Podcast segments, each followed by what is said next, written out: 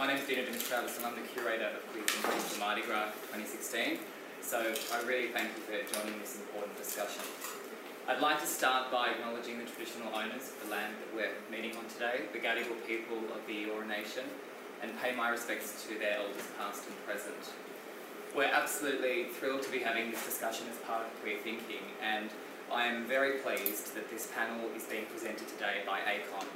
Um, for those of you who are not familiar with ACON's work, I encourage you to look at what they are doing. They're doing incredible work in the LGBTQI space, and whether it's services or research or advocacy, it's pretty far reaching and it does have an impact on a lot of people. So it's just a great fit to have them as part of this. Before I pass on to our moderator, a bit of very quick housekeeping. This panel will run for an hour, and then afterwards at 5.30 we encourage you to come and join us in the foyer. The bar will be open and we can continue those conversations afterwards. I will now hand over. Very pleased that ACON's Kai Noonan will be moderating today. Uh, Kai is coordinator of the Family and Domestic Violence Project at ACON, so I'll hand over. Thanks so much.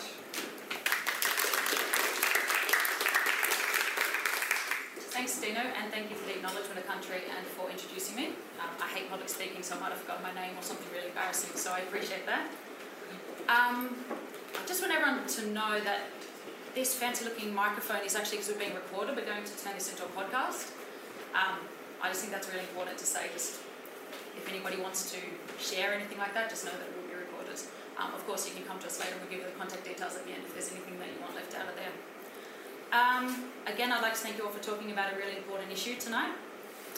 I personally believe that this is the one of the biggest issues affecting the LGBTIQ community today, as well as um, mainstream, for want of a better word, society as well, non-LGBTIQ people who are undoubtedly affected by domestic violence, um, domestic family violence as well.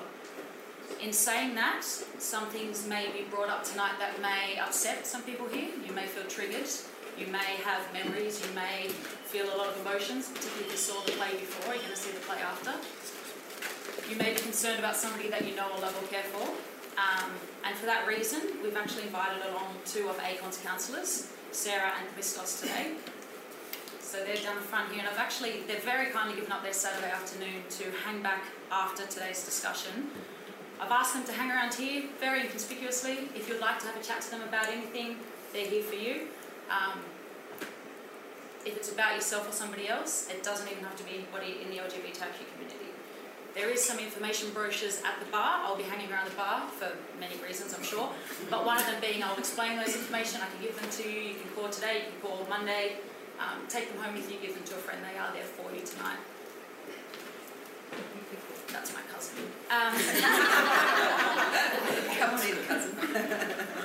I'll delete that from the podcast. Um, on tonight's panel, um, and I am going to get this out because I don't want to forget anything important. Um, at the end there, we have Moo. Moo is the CEO of a small team at Domestic Violence New South Wales. That's the peak body for domestic and family violence specialist support services. She's definitely passionate about improving policy and practice responses to LGBTIQ people and families impacted by violence.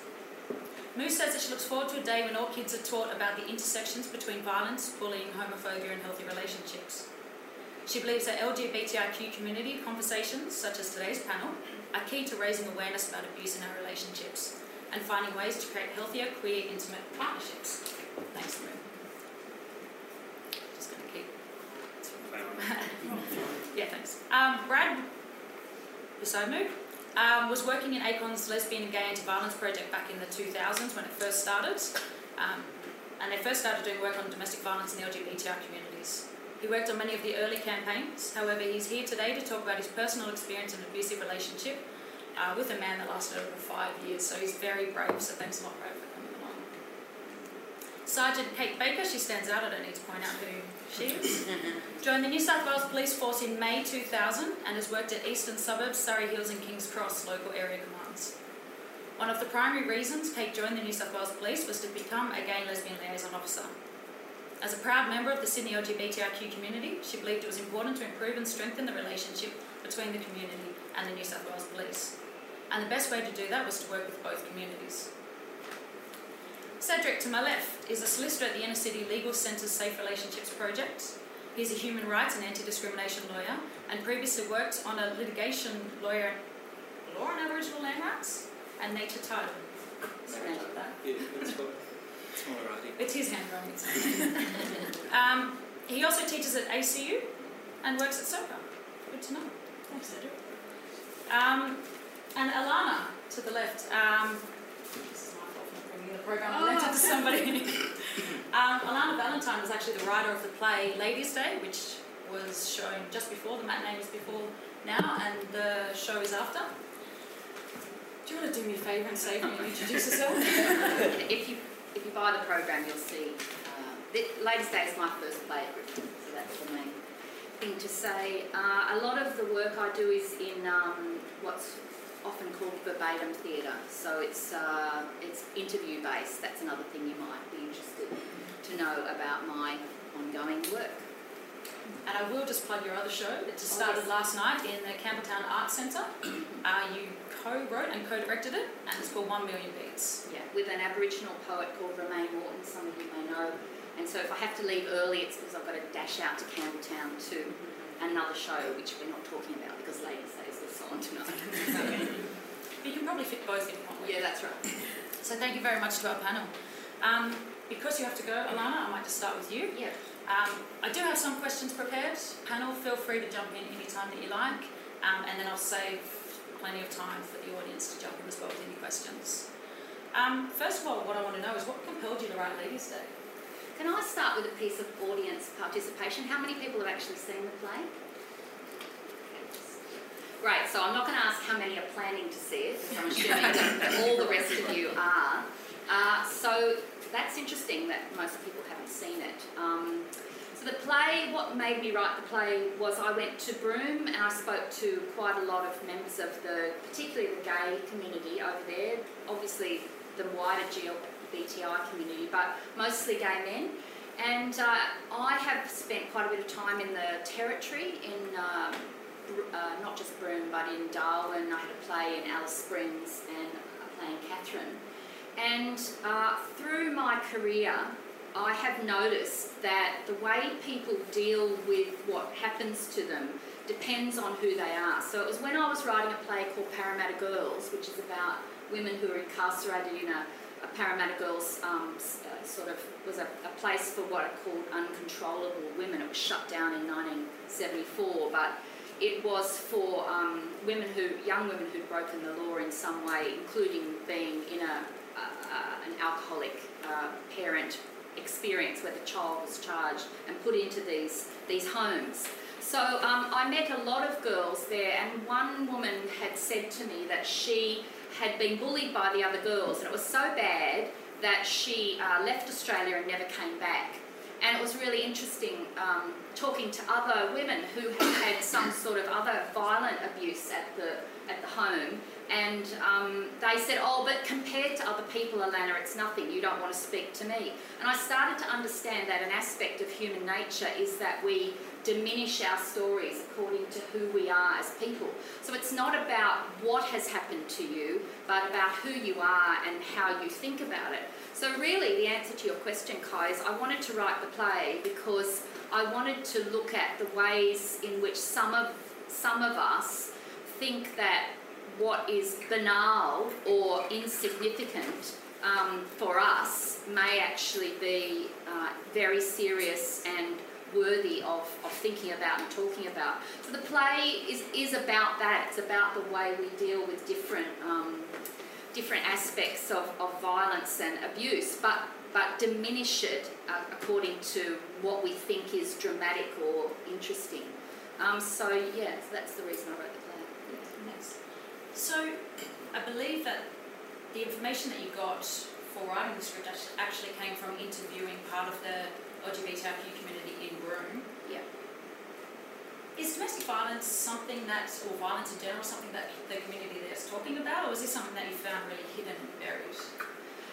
Uh, no. Um, I mean, obviously, I, especially in a t- small town like Broome, I'm kind of not really prepared to um, disclose where the main stories about domestic violence came from because what starts to happen is people in regional towns then play a guessing game. You know, whose story is this? Who might have told her this? I mean, my contract with the audience um, in Ladies' Day is that all of the stories are actually based on real things that people have told me. Um, but I've spent my, you know, all my adult life in the, the community, and so you know, over those years, I have heard those stories. I did also particularly hear a fair few stories in the territory when I was there. But like I say, I just I don't I don't really want to say exactly where sincerely uh, uh, these stories have been told to me. I'm not making them up. Um, I just want to open something to the panel. So we're, we are talking about domestic and family violence in LGBTI communities. Is this something completely new, do you guys think? Like, That it's occur- it's new that it's occurring or new that it's being new that's being talked about? Oh, it's definitely it's it's definitely new. It's it's, it's coming up more. People are becoming um, more likely to report. Not enough, but it's it's certainly coming to the fore more than it used to be. No one would say anything about 10, 15 years ago. There was. Yeah, I was going to say maybe it's a good time for Brad to talk about where some of this work came from because he was there right at the beginning. Yeah, there was a number of um. Uh, so I'll go back before when I got, when I started. The women's movement has talked about it for since the seventies, probably. Um, uh, but it, I suppose it never kind of picked up the steam to get out of the kind of the small communities or groups who were talking about. it.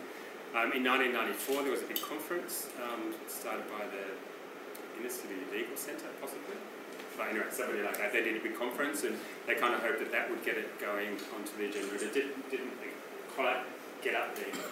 And then in about 2002, yeah, about 2002, um, I was working at the Lesbian and Gay Anti-Violence Project at ACON. And I'd had the job for about three weeks or something. Um, and we got a call from Darlinghurst Community Health Centre saying, we'd like, we want a meeting on same-sex domestic violence, as it was called then. Um, uh, can, can ACON send somebody along? And we went along and there was about 60 organisations represented. And, they, and it had all come together because the Darlinghurst Community Health Centre had had, I might not exactly have the right number, but maybe about 20 men who'd come through, all experiencing domestic violence. And they didn't know what to do. They had no concept of what to do. Um, and so it all kind of started coming together about then. Um, and, you know, we had absolutely no resources. There's nobody whose job had this in their title. And the whole, the, the interagency, the, um, it was called the Same-Sex Domestic Violence Interagency then. It's one of the- It's now along the LGBTI domestic and family violence Yeah. interagency, New South Wales. so they basically got together and we just started trying to do stuff. And like literally it included photocopying articles and sticking them into a manual and posting it to people um, who work in services. And we were so happy that the printer had actually printed it wrong. So they printed it single-sided, we'd asked for double-sided. So we got them to reprint it for us. so we had twice the number of copies. Um, and that was the very first thing we did, and it's kind of rolled on from there. Um, maybe you can give a little bit of background at the moment. How prevalent is domestic violence or domestic family violence in LGBTIQ relationships? Look, the, um, there's not a huge amount of uh, really solid research that's been done in Australia. Certainly the piece that's kind of quoted more than anything else is Private Lives, which was done in 2006. That was a study of 5,500 uh, LGBTI Australians, and they asked, um, it was really a health survey, um, and they asked a number of questions um, about experiences of violence, and specifically a couple of questions about domestic violence or intimate partner violence.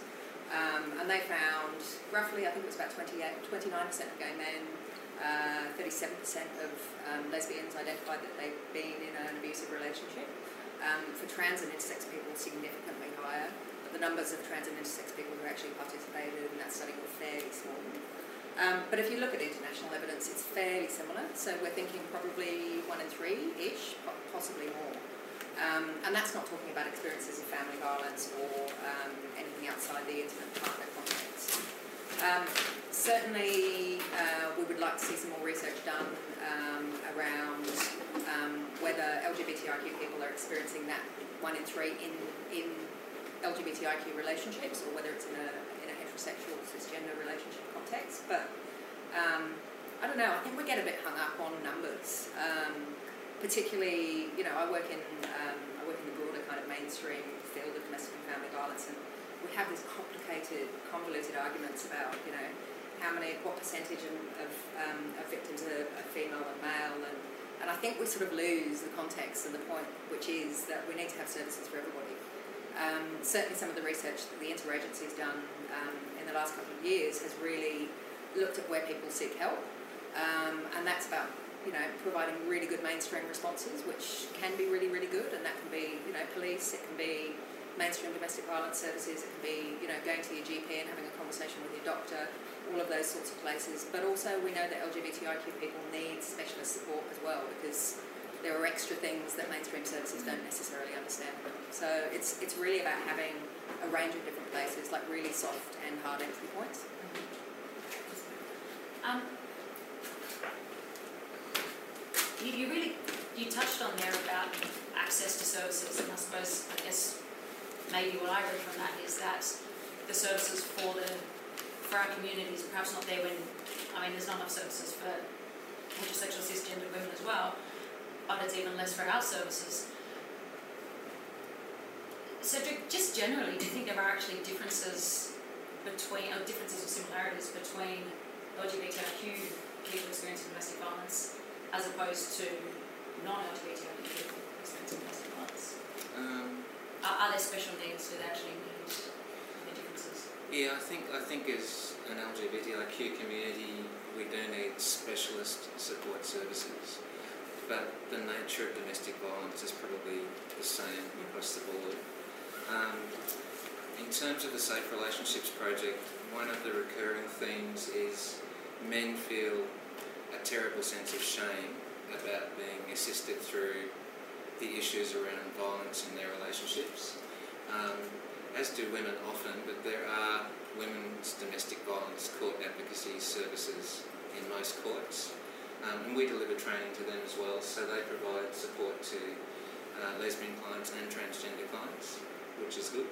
Um, we've got made some improvements there.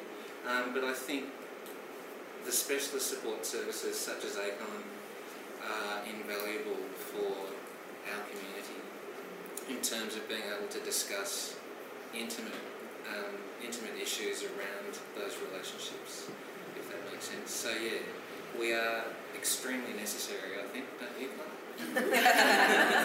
I need a job on my. Yeah, yeah, yeah. No, but issues around violence are the same, I think, generally throughout the community. But the particular dynamics around gay and lesbian, transgender and intersex relationships means that we need counsellors like Sarah and Themistos to be able to disclose those issues candidly and without shame. Um, a lot of people are a bit confronted by my approach in court to say we have a specialist support service for the community, and usually the first response from men is, I don't need anything from you right now, and I don't need to talk about this. And almost all of those men will contact me subsequently, so it is critical.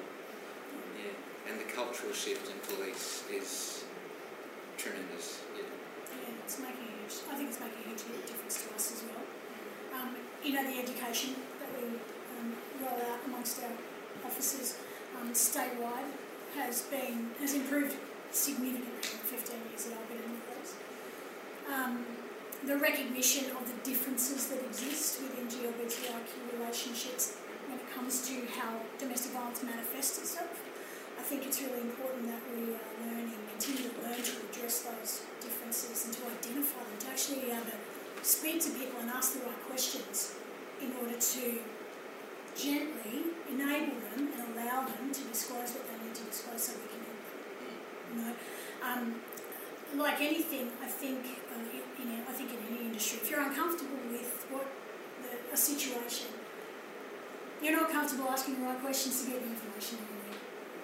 And the whole idea of educating officers and continuing to educate them is to make them more comfortable, and asking the questions, more comfortable with different lifestyles, for want of a better word, um, so that they don't feel uncomfortable about asking the questions in the first place. You know, so uh, not the same topic, but we talk when we talk about dealing with um, trans people in custody.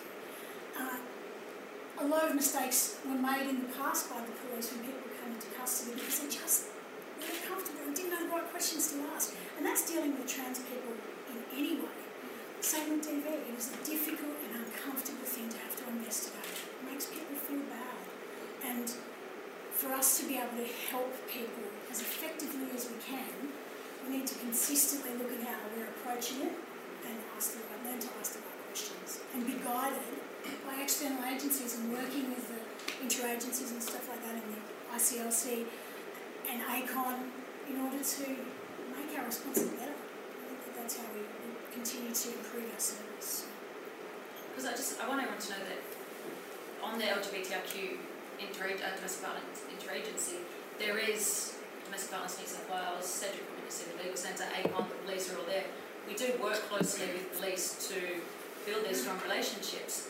But there was a report that was brought out at the end of last year, um, and in that report, it, said that about only about 14% of LGBTIQ people actually reported the domestic violence to the police.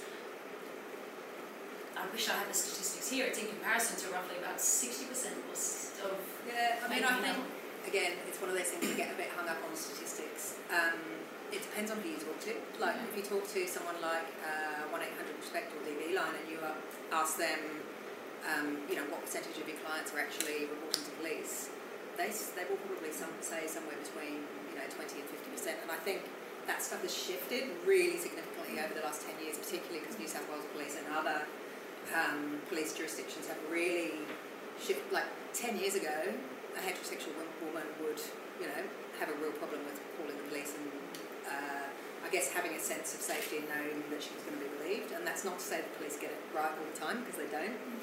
Um, but they've got a hell of a lot better. Like things have really, really improved, and that's been because uh, I think police have worked really hard on it. Other agencies have worked really hard to build strong relationships with police and say you actually need to take this seriously. I mean, New South Wales Police, I think it takes, uh, I think it's about sixty percent of New South Wales Police resources domestic violence.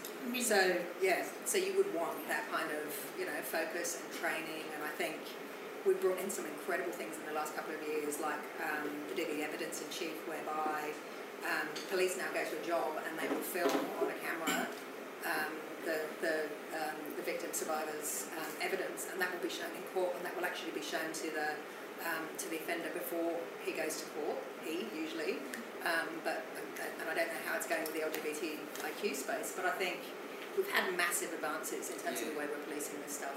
There will always be a percentage of people who don't want to report to police, and, and the legal thing is not the right thing. what you do, you're not going to be able to get them to do that. That's huge, mate, because um, contested litigation or anything to do with courts is. Um, I think I've been a litigation solicitor for 15 years and I still don't particularly like going to court, some people do. Um, but the experience of being in court as a victim and as a victim of violence um, is a really unpleasant experience. And to be subjected to cross examination about your experiences of violence is a really awful experience. So the fact that video evidence can be tendered as evidence in chief is extremely powerful. It normally stops it stops a lot of contested hearings Yeah. going ahead because the offender can actually see the impact of their actions. We're seeing a, an increase in early guilty pleas. Yes, early guilty pleas. Um, from, from the contested hearings I've seen with victims, they're tremendously unpleasant. Um, and that's why we piggyback people through the court process so we can be there as their ally and protect them from some of the cultural elements of court which aren't particularly pleasant. Um, lawyers lawyers are lawyers, um, but um, they're, they're, they're not especially sensitive people all the time. So I think going back to what Moo said, if we start at the beginning and we emphasise what a respectful and loving and caring relationship is for GLBTIQ people right from the start, right from primary schools, um, we won't be at the end dealing with violence, tying up police resources and going to court.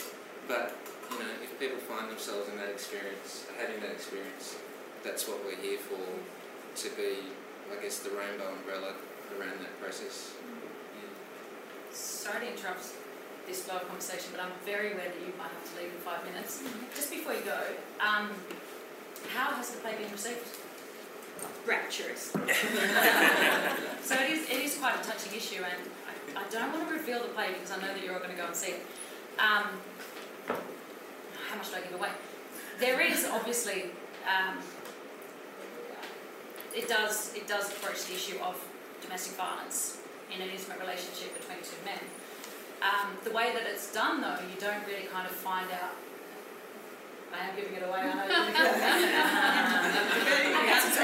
the part about, I guess the part about domestic violence. Do you hear people in the audience talking about it? Have you heard feedback on that part of the play in general, not the rest of it? Um, look, on the first night, the preview night, one of my best friends was in the audience, and I was speaking to her and her husband afterwards. And we were talking about there's a moment in the play where one of the female characters discloses something that's happened to her.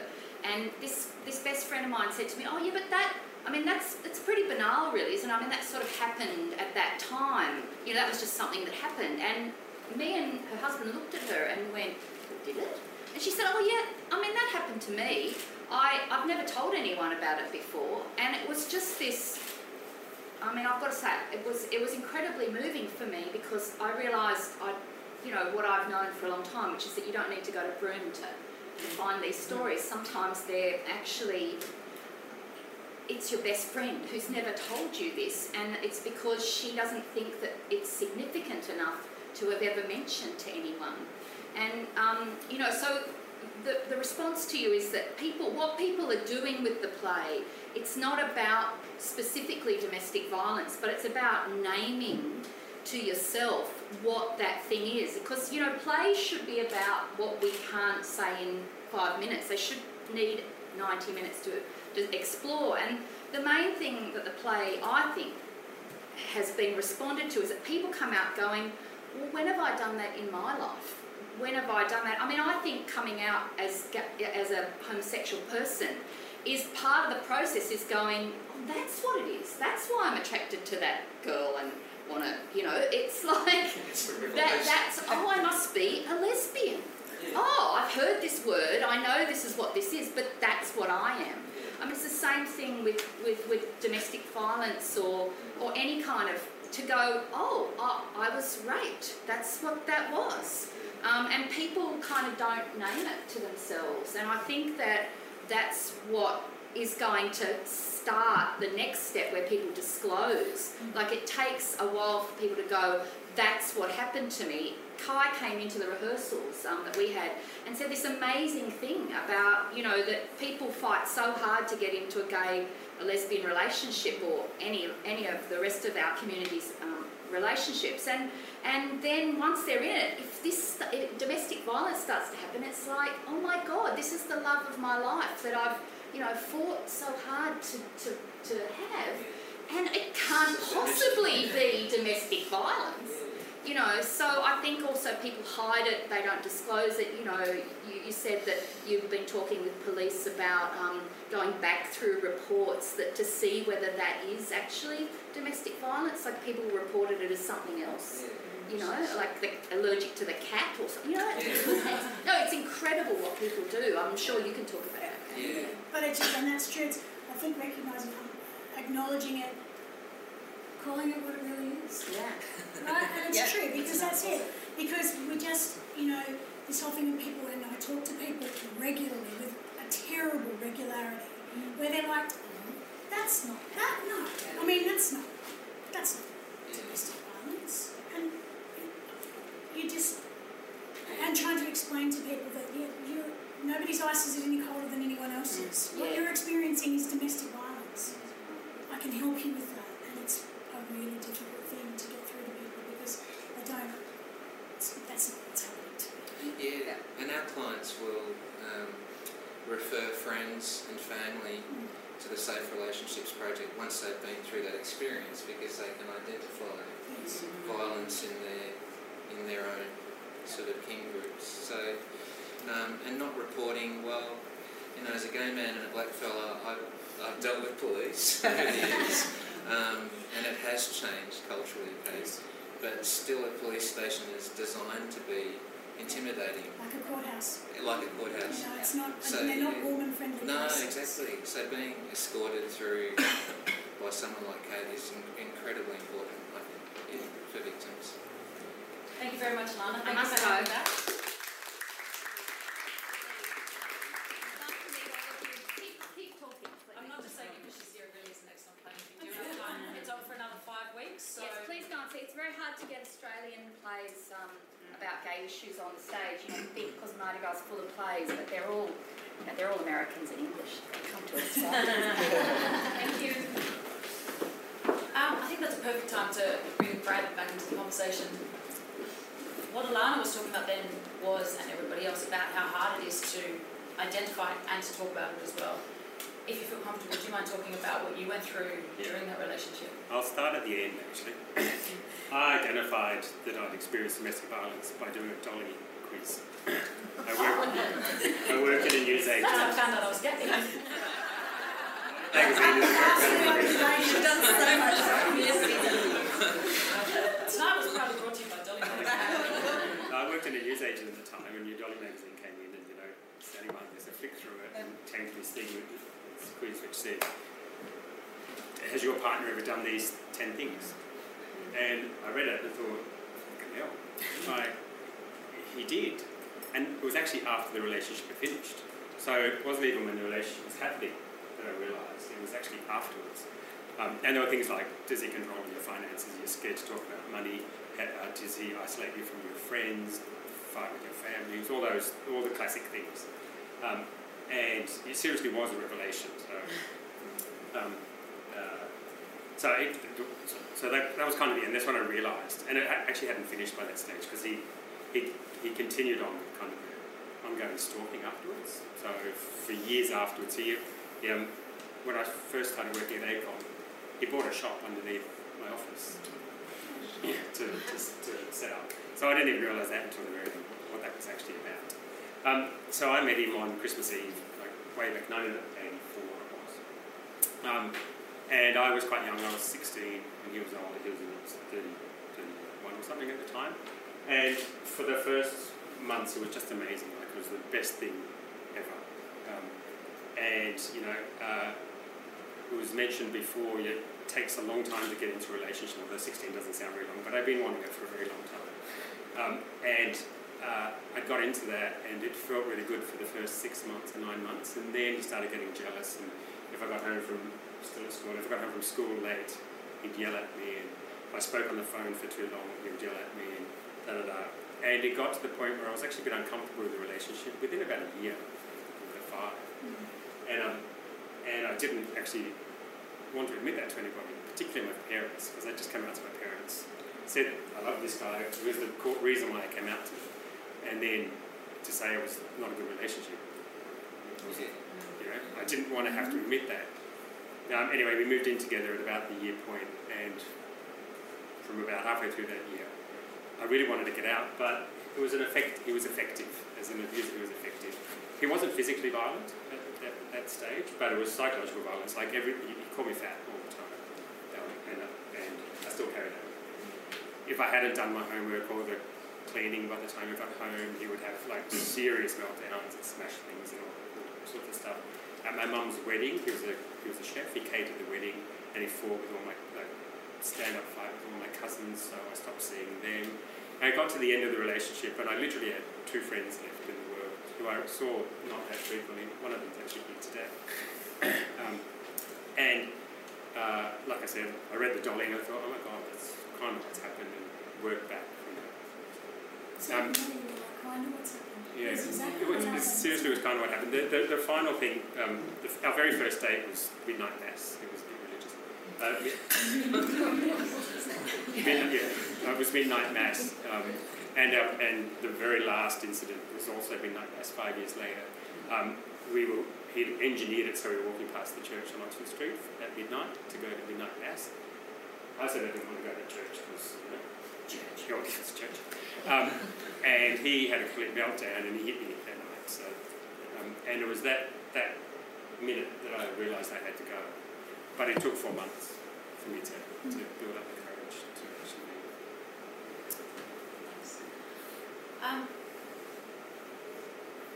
you said that it wasn't violent, but physically violent at first. Do you think that we're distracted by the black eyes and the bruises, and perhaps we that masks all of the other types of violence? I Us, think we us have sitting up been. know that it's not just physical, but does everybody else know? I, I think we have been, um, and I think that it's only just starting to come to the fore now, that the, the insidious nature of psychological violence, of financial control, of isolation from friends and family, and how, how that actually makes up the bulk of what constitutes domestic violence. And because we, we haven't seen it or called it what it was, that people, that's that, well, that's not happening to me, it's not hitting me, Yeah. she's not belting me. And, and a lot of people will say, um, actually, the, the physical bruises and the, you know, um, even I remember speaking to a gay man who was stabbed in the leg by his um, partner when he was trying to leave, and he said that stuff was nothing in comparison with the psychological stuff. It's the psychological stuff that you know you heal from, you know, um, most physical injuries, but it's the um, the stuff where you are doubting yourself and you're doubting your ability to make decisions or have you know, normal rational conversations, um, and your money's being controlled. Um, I remember speaking to a guy who was living out in um, really, really regional Australia, and the, um, I was doing your job at the time, Kai, and they, the hospital rang me randomly, and they said, look, this guy is, um, he's living with his carer, um, the guy collects all his money every fortnight, he's, um, he's allowed to roll three cigarettes in the morning, and that's his ration for the day.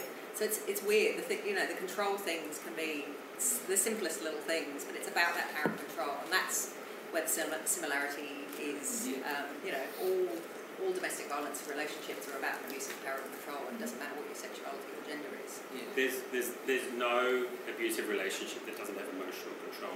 There's significant numbers that don't have physical Yeah. violence. Yeah. But left long enough, I reckon most of them head in that direction. Not all, but No, I would, I would have to agree with you there, I think, because then that's, that the abusive partner then desensitises so much to what they're doing and, and dehumanises the person they're with so much that eventually physical violence is a natural progression.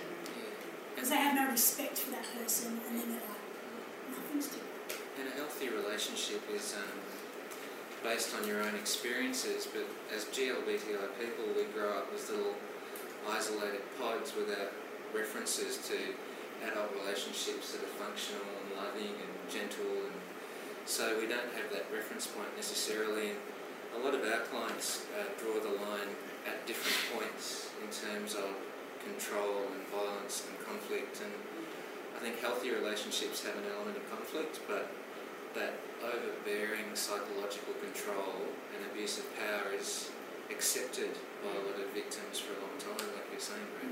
And once you've established your gay and you've got that relationship, you don't want to diminish it or disparage it, particularly not to family. Yeah. Which is, I think, one of the reasons why we find it really difficult to talk about it in our communities because, Yeah. um, you know, I think there's an awful lot of uh, excusing or Yeah. um, bad bystander kind of things where you look at you look at a friend's relationship and you go, it's kind of dodgy, you know, like not necessarily physical violence, but you look at something going on and you're like, you know, I mean, we're not good at that stuff. Australians are not good at like speak intervening or Yeah. speaking out or saying, No. uh, "This makes me feel really uncomfortable. Are you okay?" And I think if we can get better at that stuff, Yeah. um, we will actually grow a culture of unacceptability around those sorts of things that go on all the time. Mm. I think as well, uh, you know, for so long, the mainstream society, we, we've had, we've, we've wanted to show our relationships in the best lights we possibly could because they already don't think that our relationships are valid enough. And so if we also show that there's domestic violence, bad things happen, we're showing them that our relationships aren't perfect. It's another thing that they can diminish our relationships for. And um, I think that that's part of the you know, significant reason why it's taken us so long to it was reporting. That was one of the biggest issues when we started the first campaigns as well. Yeah. So the, the first statewide campaign on domestic violence was There's No Pride in Domestic Violence. And the tagline of that is most gay and lesbian relationships are based on love and respect. And we worked really hard to make sure that, that was the top line the because otherwise Yeah. it undermines what we've been fighting for. Yeah, And if that was 10 years ago, did you say that Yes, that first yeah, campaign? about two years ago, a bit more. and a little bit more. No, Yeah, yeah. I think too. We're a. Not me. I'm not. Started going backwards at 29. Um, And I think yeah. that's quite poignant now to talk about, considering with the safe schools, everything that's going on, and the fact that, again, we're under attack. Again, I guess people are not wanting to come out either about their gender sexuality or especially about the abuse that's happening to me. So, yeah, this is a protected community element. Um, so you, you, you see people coming to you. First of all, going back a couple of steps, if the physical violence isn't there or isn't there yet, as far as the law's concerned, do they have a case? Is there, like, Yeah, yeah. because I don't know much No, but no, abs- absolutely. An assault is the apprehension of that imminent sort of attack that's coming. It's not the actual, the battery itself or the being hit. It's being in that state of fear. And the test for a police officer now, because you can report directly to police, you don't need to make an application in court. The test for every police officer is, are you fearful for your safety or for your life? And that focuses people on the circumstances they're in because that's quite a high threshold to meet ordinarily. Um, so yes, the psychological control, the monitoring uh, your, your partner's phone and emails, controlling finances, controlling the social group that they see, family, and all of those elements are forms of domestic violence. And magistrates are very aware of that in their practice notes and directions that violence takes uh, the psychological form more often than not, and the assault is the end result. And I really have to say, because of the video footage that police now tender in court, what the police see every day, there are 26 local courts running domestic violence matters every week, and the lists are overflowing. But what you see as DVLOs, domestic violence liaison officers, is incredibly confronting because you're there at the moment off the truck witnessing those really awful physical assaults. So um, it's a really tough gig, Kate. And Oh. I think um, And I think it's really helped. The the D- Domestic Violence Evidence in Chief program that we now run with the uh, videoing victims, and, and not just the victims, but damage to the, to the premises. Um, yeah. how the, you know the place has been turned over. Um, a person's demeanour at the time that they are reporting this incident has been invaluable to us because not only does it take pressure off the victims, because you know um, we take pressure off the victims by being legislated to we have to take action in these matters, and they are not the person um, responsible for taking action against the offender or the alleged offender. So we take the pressure off there. It allows that victim to go, I don't have any choice in this, the police are taking this action. But also, they have made their report when they're at their most vulnerable. It's been videotaped, that can be tendered in court, and so there's um, the, the opportunity for the courts to see what it's like at the time, not how someone is six months later or six weeks later, but also for the alleged offender. To have an, to have a genuine, in, a bit of insight or a vision of what their behaviour is doing to somebody. In the heat of the moment, when this person is doing whatever it is that constitutes a domestic violence offence, they're not thinking. They're not. They're, they're, they're enraged or whatever is going on. They might be affected by alcohol or drugs. They, they might just. It might just be their anger taking them over. To be able to sit back and look at these videos and see the effect that they're having on um, on their victims, I think can only be a good thing, quite Yeah, frankly, yes. because I think that that will have, we'll start to see some long-term effects of that. Yes. And I, and they are also given an audio copy of that DVEC interview before they leave custody. So they don't get the actual video, but an audio. So that, it's right there in their hands. And I, I And it we're leads not, obviously it's a very fresh program, and we haven't done a lot of um, investigation into what we're getting at the moment because we're, we're learning new things about it all the time. But I really think that that may help to have an effect on offending behaviour. Oh, absolutely. So- yeah. You know, and I think it's. I, th- I think it's really interesting, Kate, and this is something I've thought about a lot over the last kind of 12 to 18 months. You know, we've had such a focus on domestic violence Yeah. in the media. We've had Rosie Batty, bless her. Yeah. Glad that she's having some downtime now because it gives all of us a bit of a downtime too. but we've got this incredible focus and a whole new language around things like, you know, sexual assault and domestic violence and abusive relationships.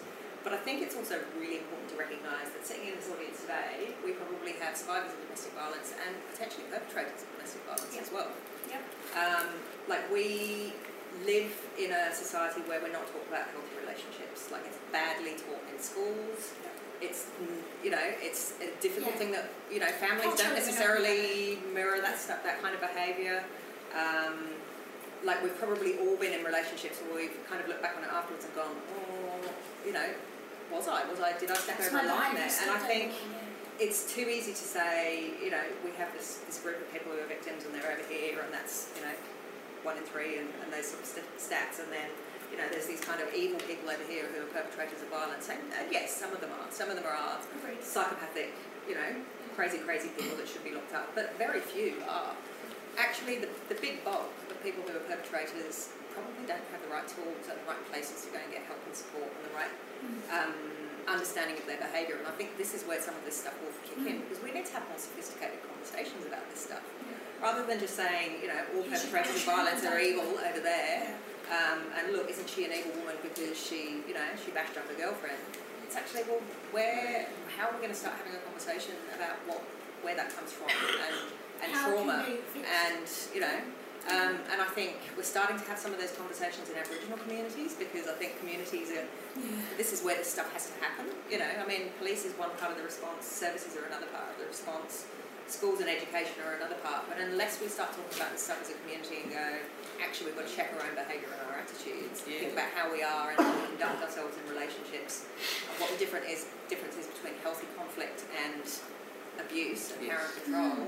Like we're still going to be having these same kind of conversations in twenty years' time. That's And why I think it's good to get learning, these yeah. pictures, you know, to have these pictures, to have these records of what's, what's happened, because I, I think that that can create a conversation around Absolutely. assisting offending behaviours. you. Yeah, the process is artificial. By the time it hits the court, a witness is usually recovered from that incident and you can't recreate the circumstances of that event. No. But the video evidence is so compelling, it does lead to early guilty pleas. Mm. But it also, so in Aboriginal communities, we've got uncles and aunts who are owning the violence in community and setting up their own programs and safe houses for men as well, so men can still be part of the community and interact with family and kin, but be rehabilitated about their anger.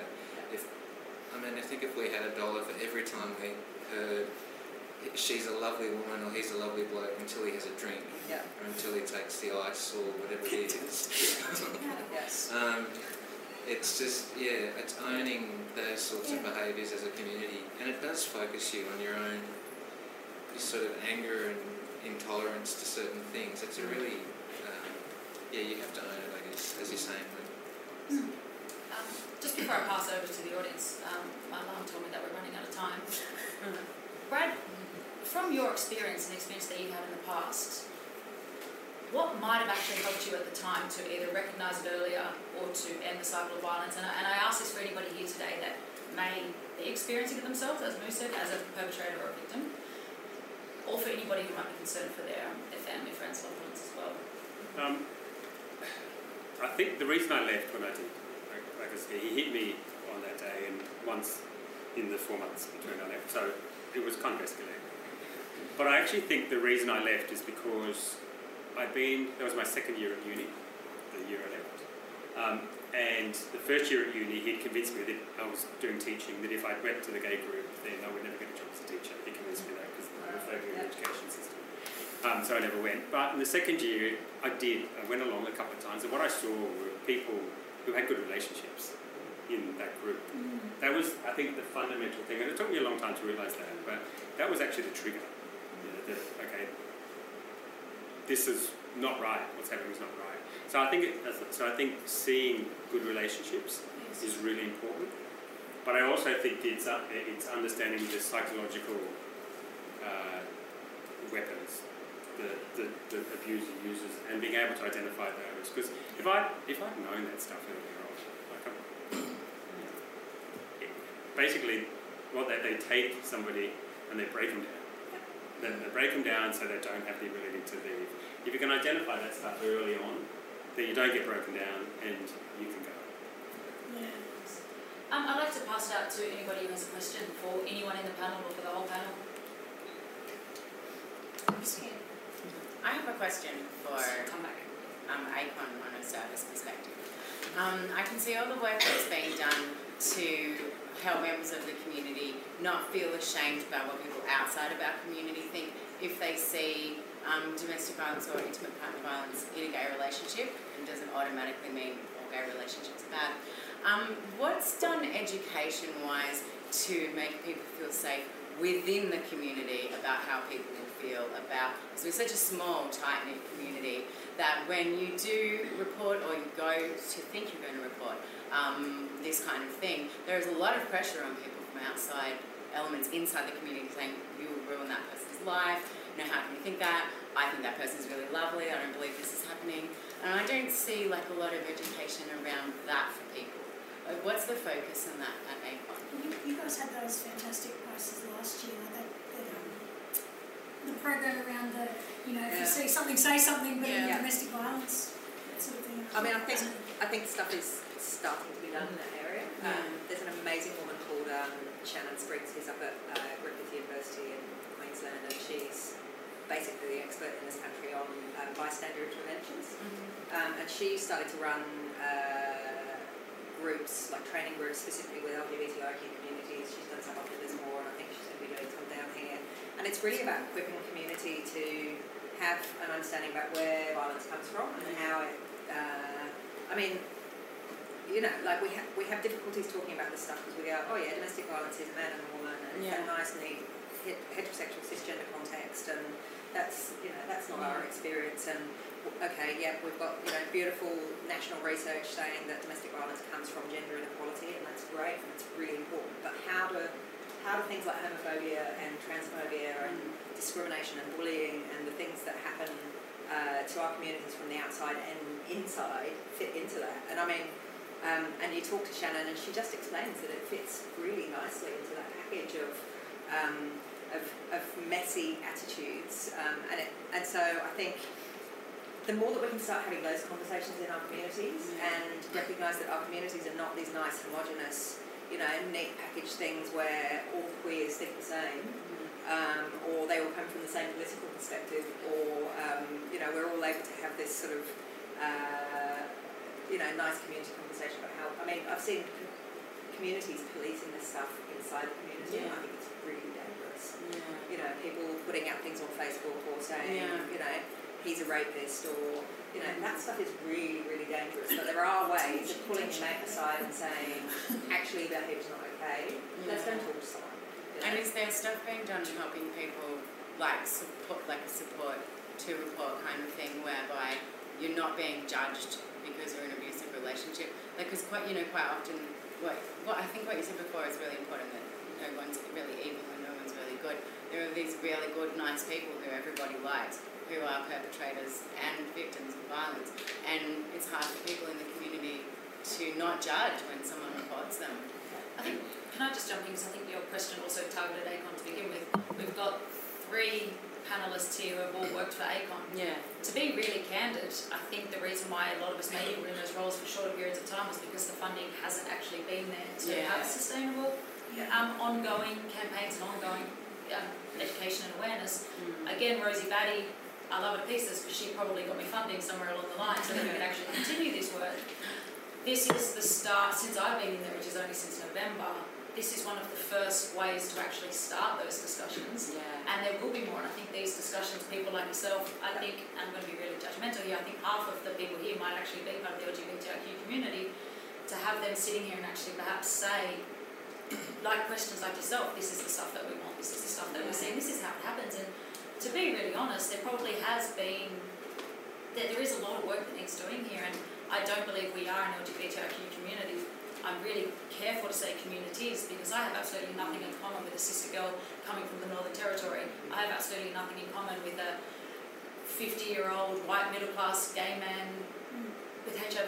And, and I think we need to be careful to, to say, yes, we have a really nice flag, but maybe we will fit under that in really different ways. It is a massive task, and I'm probably going to contact you later and say, well, can you help me with something? I reckon you might But have to help us. she's but the work, the work has been here for Yeah. 10 years. I have the poster that Brad made on my desk, Mm. and it is, the work is there. It's, and there's a lot of pressure because I'm one of few people in the country actually funded to do this work, and it does come down to I would spend seven days a week doing it, but I, I wouldn't do it for free, and I don't think you anyone the would, but it comes down to getting resources, getting money, getting funding, getting attention, and having these kind of discussions. And I And how can the community help you pursue that kind of funding and those kind of resources? And what needs to be done? Well, first of all, I will direct you all to some pamphlets at the bar where I'll be standing and drinking at the end. Um, and they do have those details and, and contact Avon and contact us. We're pretty easy to find. Um, But I also, But I I also- would also say uh, um, at a kind of policy level, write a letter to the new Minister for Domestic Violence and Sexual Assault, Yeah. Pru Goward, because she knows this stuff. Yeah, and She's been right. on all of our conferences and she knows this stuff exists in our communities and yet mm. she gave ACON 12 months funding.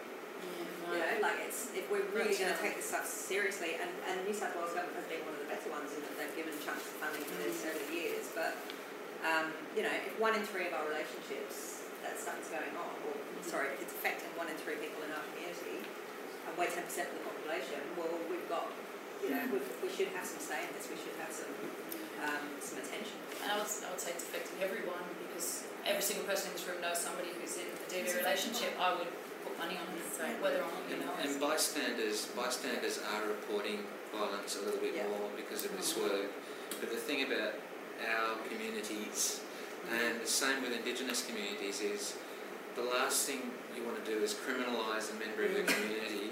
And expose them to police. Yeah. And um, particularly if It is a very. It's like a little a- close so- knit society. Yeah, And everybody knows it isn't anonymous. Right. You know, yeah. it's something that happens in our small communities. Mhm. And so that's why those discrete avenues of reporting or being piggybacked and referred to reporting, Mm. because yeah, it's the it's the guilt and legacy of um, involving institutions with extreme minorities' lives. Yeah, Yeah. institutions that we historically haven't wanted to contact. Yeah. And institutions, I mean, we do live in a homophobic, transphobic, heterosexual society, and when we look at services such as the police, despite the great work they're doing, people still see those uniforms and say, well, the history of a police history. has been really complex.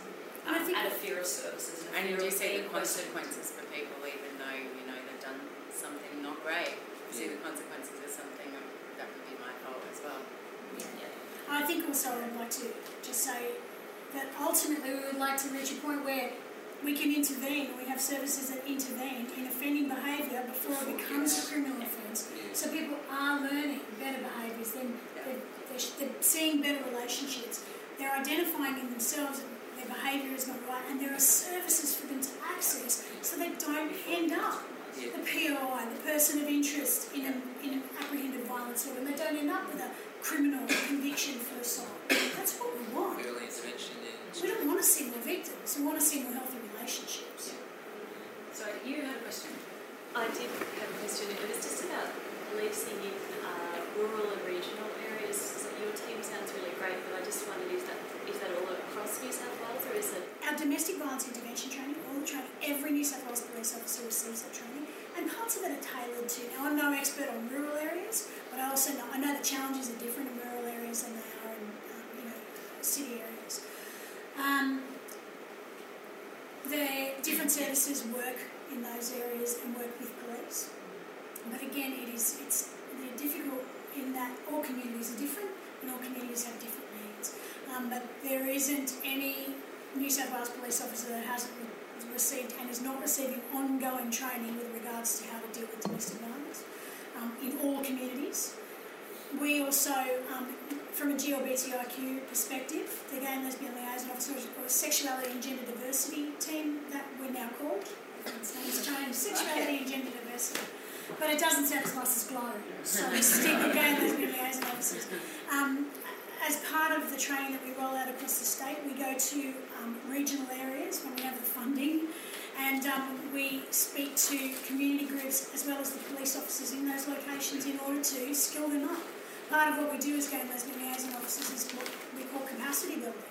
Not everyone can be a GLOW, not everyone can be a domestic violence liaison officer or an Aboriginal community liaison officer or a culturally and linguistically diverse liaison officer. Um, but what those officers do, and they are, it's voluntary positions, you do it in, um, addition to your normal duties, um, is that we help to skill up our fellow officers. So where we identify people who are maybe not handling situations in the best way possible, we help them to be better police officers. And where we have the opportunity and the resources, we travel around the state. I say we, I stay in my pretty obviously neat class mostly. Um, but people like Jackie Braw, um, our senior programs uh, manager from uh, headquarters. Um, you know, um, coordinates training across the state, in particular where we identify ongoing issues or problem areas, and we target our training in those areas. And the Safe Relationships Project is a statewide referral service, Yeah. but we work with WDV CAS, which is the Women's Domestic Violence Court Advocacy Service, and train them to take the same-sex, transgender and intersex referrals. But what I always say to people is the further you get away from a cosmopolitan metropolis, the less you can rely on the rule of law Mm. and enforcing the law. It's just the way it goes. The further northwest you get, Yeah. Yeah. the worse it gets. So city policing is very different to country policing. It's a completely different job in many ways. And that's the same with services too, I think. Yeah. City services are very different to rural services, if there are any. Yeah, true. Any other questions from the audience? Um, I think you spoke um, before about how we can oversimplify in there being only group perpetrators and only group victims. Um, I guess I've heard the panel speak about what we can, or that education is important, awareness raising, about positive healthy relationships are important, and how are we doing that for the cross section of people that may be perpetrators and victims over time in different relationships and how those roles can change. Yeah, look, honestly, the answer is I don't think that we're doing it well. I think where it's being probably done well in um, in counselling contexts where people are actually getting that one-on-one or fairly small um, support. I think um, I think this is going back to what Kai said. I think this is why some of the safe school stuff is so important because we can have our relationships and our gender and our sexuality or our intersex um, normalised for you know kids when they're um, in school, and I think it needs to go you know way below years seven and eight or whatever the curriculum is around safe schools. I think it needs to be right from the very beginning, and if that is part of a conversation, not just about sexuality and gender and about difference, but also about things like healthy relationships um, in the intimate partner con- context, but in the family context, um, then we will get we will get there. We will get better at this stuff. We will get better at talking about things like homophobic bullying in schools. I mean, we know we know young queer kids. The two most dangerous places for them are school and family. Um, if you want to read about some horrific experiences that young, um, particularly gay and same-sex attracted and um, and trans and gender diverse kids, read the writing themselves in studies because that's a every six years it's a piece of research that's been done by a woman called Lynne Hillier um, down in Melbourne with a, a you know a big um, cohort of young people, and the violence is getting worse for them. Um, you know, as we get as as kids get more comfortable talking about their gender and their sexuality, or you know, um, being genderqueer or using a different personal pronoun and start doing that stuff in schools, it results in really horrific experiences of violence. You know, these kids are getting beaten, they're getting um, you know sexually assaulted, and they're having and that's happening in school, and then that's happening in the family as well. And you know, it might be parents, it might be siblings. So I think we have a real responsibility to uh, support wherever we can those conversations about what is a healthy relationship, where can you know um, young queer kids get help, where can we get help as adults. Um, you know, there are some great helplines that are now pretty LGBTIQ friendly. Um, so we're getting better at, at training up the mainstream services so that they can understand us um, and our differences and our similarities. Um, but yeah, it's it's not being done in a really coordinated way anyway yet. I would say probably Victoria's doing the best work. Yeah. Um, For Like- behaviour change. yeah, Yeah. yeah. I agree. We're doing some great stuff in Yeah. of areas. Yeah, true. And being referred to, for perpetrators to be referred to have their behaviour changed is really critical here in Yep. New South Wales. Just just this week, um, Daniel Andrews down at Victoria announced that they've given, I think it was $140,000 for uh, a behaviour change program. Now, the way that behaviour change works in New South Wales is it's all about men's behaviour change, and gay men and, trans men are actually included in the policy stuff around that. So, men's behaviour change groups, which are usually delivered in a in a group context, um, somewhere between 10 weeks and up to 52 weeks, depending on how much funding they've got and who they're run by. There are very few of them. There are, um, I think, nine programs that the standard across the whole state. Um, only four of them government funded. Um, they are, are trialling down in Victoria um, an LGBTIQ behaviour change group, and that's the first time that's ever been done. Definitely in Australia, possibly anywhere in the world, and that's just because the government's chucked some money in. Um, that stuff's been work, that work's been done with gay men by AIDS for probably ten or twelve years now, and they've just been running this small group once a year. Um, but they're going to expand it to LGBTIQ, which I think is so exciting because there is nowhere for people to go at the moment in our communities here in New South Wales. But hopefully that will be something we'll see next. Yeah, I hope so. We've got referral points to good counsellors and psychologists and therapists, but Yeah. none of those form behaviour change groups. Ironically, I would say, if uh, if you know somebody who you think is you know abusive in a relationship, I would tell them to ring the men's referral service, which is a twenty four seven service. They're super queer friendly, um, and they will work with anybody. Um, so they are the experts around um, behaviour change. But I would say they would work with you know women. They would work with trans men, trans women, anybody. Um, so if you've got somebody that you know and you're a bit worried about their behaviour and you think they're ready to have a conversation with someone, I'd say ring ring them. Uh, on that note, I'll ask the rest of the panelists if, for the audience here, if they know anybody experiencing DFE or somebody that they're concerned about, what would your one piece of advice be?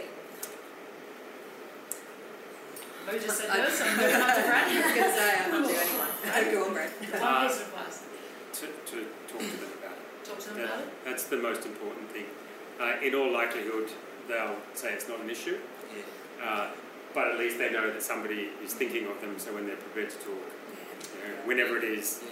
They know there's somebody there. Yeah. Start a conversation. Start a conversation. Yeah. Cedric? Absolutely. Start that I think it's the conversation. Even if someone's defensive or resistant at first, invariably it opens up a stream of consciousness. Yeah. And I would say call it what it is as well. Yeah. And I would also say downstairs on the bar are some brochures. Take some and hand them to them. I will be down there handing out brochures. Our wonderful counsellors, Sarah and Demistos, will be hanging around back here. Feel free to have a chat um, or at least just ask them for our contact details or come and get a brochure referral and you can contact ACON anytime you want. Um, and there's also a list of other referral services because you may not want an LGBTIQ um, service and also we can refer you to non-LGBTIQ services as well. Thank you all for coming. Thank you for talking about a very serious issue. Um, I appreciate all of your input. Thank you, panelists. It's been wonderful. I'm sure we could probably talk for hours on this. but we do, that's our job. Yeah. Again, thank you for coming. I hope the rest of your Saturday night is maybe talking about something a little bit nicer. But thank you for engaging in the really serious discussions because I think this is what's really important. Um, ask just one thing? What do you guys do to debrief?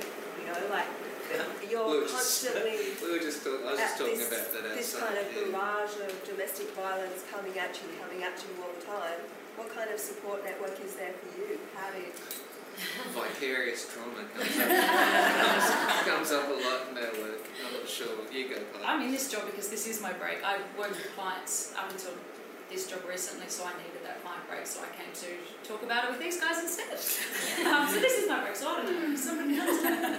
yeah, like This Kate, is I me imagine too. Do you formally do that? We have internal, um, you know, support services, but um, I have a tops relationship as well, and really close friends that I debrief with regularly, and um, I, and I think that that's extraordinarily important um, to be able to do that because yeah, there's a lot of darkness and Oh, things that you have to be confronted with, and it's um, and then yeah, and also it, it will invariably bring up things in your own past, in your own life, um, and family situations and friends that you've dealt with in the past. For example, relationships you've been in. It's, having a strong personal network is extraordinary. It's invaluable.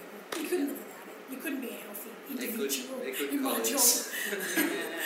So yeah, I think also um, kind of knowing where to go when you when you need it. Like one eight hundred respect is the national um, counselling line for domestic and family violence and sexual assault, but they will speak to anybody. They'll speak to you know a family member who's worried. They'll speak to somebody who's dealing with this stuff in their work every day and they're not quite sure how to do the next bit. They will talk talk to and support anybody and. Um, in my organisation, we have 14 supervisions that we go and do once every um, three months. We go, we have to go and speak to somebody, and we do uh, a trauma tech, te- like a trauma checklist, um, and they measure our vicarious trauma because we're doing this stuff all day, every day. So um, I think it's just being aware of it and how it impacts on you, and maybe doing some training about it, and then going out and do thing, doing things that are completely disconnected. Yeah. Like, you know, walking your dog or, Anything. you Read a book. yeah. Eat ice cream. Eat ice cream. Eat ice cream. Gonna go with ice cream at Messina across the road. Also proudly sponsored by Messina. Thank you everybody for coming. Wait? Mary. Hope, to see you downstairs. Can I just also Hang around for quickly say, Kai, Thanks. grab the brochures, the brochures are great. If you've got a friend though who might be going through, might be currently going through um, this kind of thing, be careful about Yeah. handing them brochures. Yeah. Could be a precipitating factor if an abusive partner would have found something. There is one small pamphlet down there that has a really uh, discreet cover. It's got some little happy-looking people, um, and Is they're wallet size. Oh no. No, there is another one. So it's about wallet size. That can also tuck in there as well. And that's got a list of services. Um, and feel free to call any of us anytime. Good luck. And thank you, Dino's guys. gonna go Thanks, and- Kai. Thanks, Linda.